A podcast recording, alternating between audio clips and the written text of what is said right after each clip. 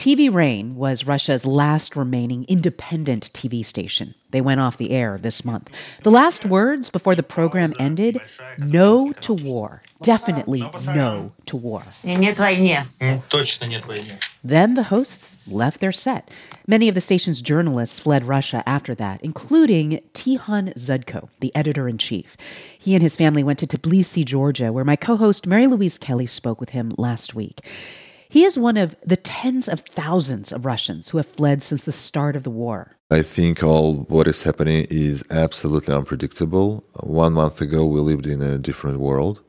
I was sure that war was not gonna happen. Even though TV Rain, as he knew it, is over, Dzyadko still feels a responsibility to continue to report out the news. We have to continue spreading information and truth to Russians and the Russian speaking audience. We don't know where, we don't know how, we don't know when, but definitely sooner or later, rather sooner than later, we will uh, continue broadcasting. Since arriving in Tbilisi, he and his wife have started a YouTube channel. He's not sure if reporting from outside Russia will pose a risk to their safety, but he's trying not to think about the potential consequences right now. Instead, he's thinking about how to get the news and the truth of what's happening to Russian people back home. A lot of people in Russia are brainwashed by the propaganda. And a lot of people in Russia, unfortunately, don't understand what is actually happening in, in Ukraine or in Russia or in the world. It is our role now to try to reach out to every citizen of Russia, telling them that black is still black, white is still white, because unfortunately, Russian government wants them to think black could be red or black could be blue, that war is not a war, that um, the Russian army is uh, succeeding there. And while Dzyadko is thinking about his homeland from a neighboring country, wondering if and when it'll be safe to return, consider this. It is not an entirely unfamiliar moment. Tens of thousands of Russians have fled from their own government in the last month, many to Georgia a nation that still acutely feels the aftermath from when Russia invaded in 2008. From NPR, I'm Ailsa Chang. It's Monday, March 28th. It's Consider This from NPR. More than 30,000 Russians have arrived in the country of Georgia since Russia invaded Ukraine, fleeing from their own government. While some of them have since moved on, many say they are staying. But taking in refugees brings up complicated feelings for many Georgians. Russia occupies 20% of Georgian territory, and Russian troops creep in on more territory by pushing their borders on foot. And so many Georgians still mourn loved ones who died when Russia invaded back in 2008.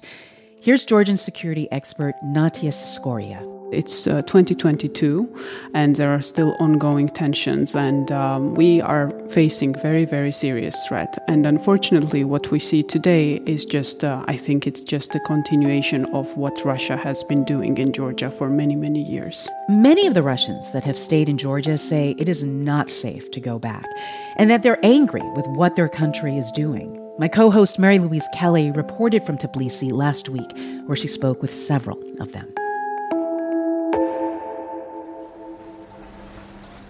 We're going to spend these next few minutes sharing the stories of three Russians we have met here in Tbilisi, starting with Alexei Voloshinov.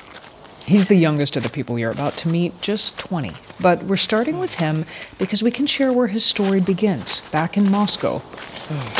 This is Alexei walking through the botanical gardens, what Russians call the pharmacy garden, central Moscow, on March 4th. It feels like real, not real.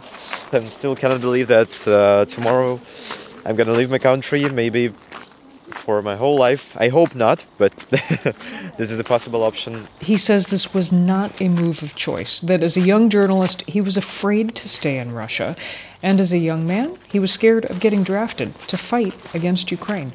But still, I would really like to come back one day to the great Russia of future. future great Russia, yeah. Just a little over two weeks later, we meet up with Alexei at a park, this time here in Tbilisi. Hello. Hi, Alexei. We walk together to a cafe to get out of the rain, and I ask if he's managed to pick up much Georgian yet. Having just arrived myself, I am finding the language and its alphabet beautiful, but hard. Uh, I know Gamarjoba, Madloba. Uh, That's hello, and thank you. I know Tro, this is yes. And I know Ara, this is no. yeah, so. That's a, that's a beginning. yeah. In the cafe, over plates of salty Georgian cheese and walnuts, I ask Alexei what happened after he left Moscow. Well, uh, the thing is, I didn't have any plans. First, he flew to Armenia, where he thought he would stay for a bit. Then, after just two or three days, uh, my father called me and said uh, that police was uh, looking for me in Moscow. And that day, I decided to leave Armenia and move to Georgia because uh, there is no extradition from here. Did you know anyone in Tbilisi? Well, um, no. He met other Russians here. They went apartment hunting, something that has gotten really hard to do in recent days. There's the fact that rents are going up because the market is flooded with Russian house hunters. And there's the fact that not everyone wants to rent to Russians, given Georgia's complicated history with its giant neighbor. The first apartment Alexei tried to rent. The host has asked us if we are Russians. We said yes, and uh, she said that uh, she cannot give us this place to live because the Russian soldiers have killed her son in 2008 during the war between Russia and Georgia. So this is really understandable. They finally found a place. Alexei says he's looking for a job, starting to feel settled. After I left the country, it was uh, the first time I could sleep and eat normal. Could So not- worried. Yeah, Would you like to go back, though? Do Yes, you want to live back in Russia? Of course, of course, yes. Uh, the first possibility after the Putin's uh, regime is gonna fall, I will come back like the next day. We've arranged our next interview at a pub called the Black Lion over pots of steaming tea. Lev Kalashnikov, like the gun, also just arrived in Tbilisi from Moscow early March. He's already a mover and shaker in the exile community here. He's a tech entrepreneur trying to help other entrepreneurs set up shop, move their businesses here. He says Tbilisi is hotter than anywhere right now, partly thanks to so many Russians with ambition and money pouring in.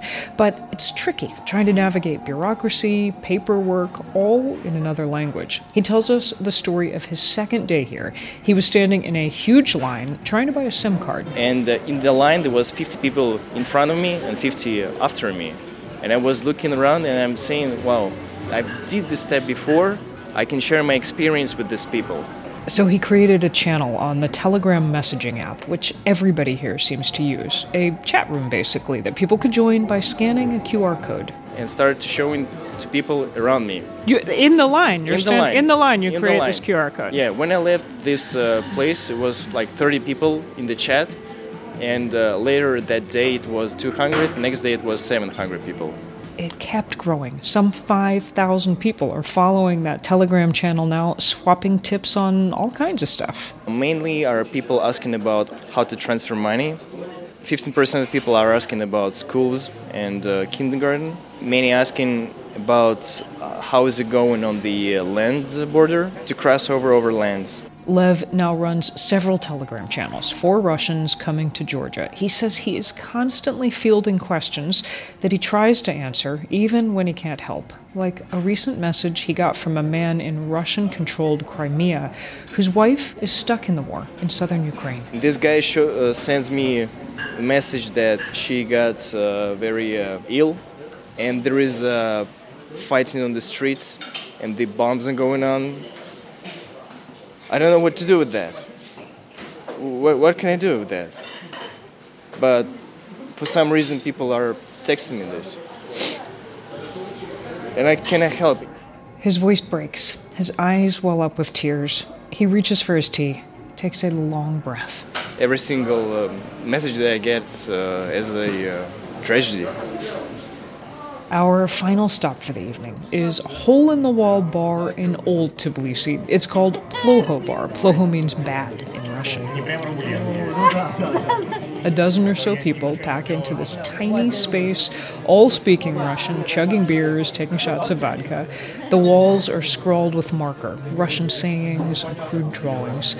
23 year old Nastasia Dubovitskaya just left Moscow a week ago. She's working tonight behind the bar, pulling beers. I wanted to go to rallies after the war started, but I knew that it would be um, more dangerous. Nastasia says she was detained for seven days for attending a rally. She believes if she had stayed in Russia and kept protesting, she wouldn't be out so soon. I just decided to go here uh, because I knew that I can help Ukraine and Ukrainians here better than from Russia. She points to a Ukrainian flag hanging on the wall. Next to it, a QR code for a website to donate money to the Ukrainian army. Nastasia says she's saving money to donate. It's part of the reason she's working here at the bar. But it's hard, she says. Her last day in Moscow, she went to see her dad. He's still there. We talked a lot, and I've seen him crying for the first time in my life because he was so worried and he said that there is no future in Russia. Just run and find something new. No future in Russia, so just run, find something new. So she did, one of tens of thousands of Russians who have run from their country since it invaded Ukraine nearly one month ago. That was my co host, Mary Louise Kelly, reporting from Georgia last week. It's Consider This from NPR. I'm Ailsa Chang.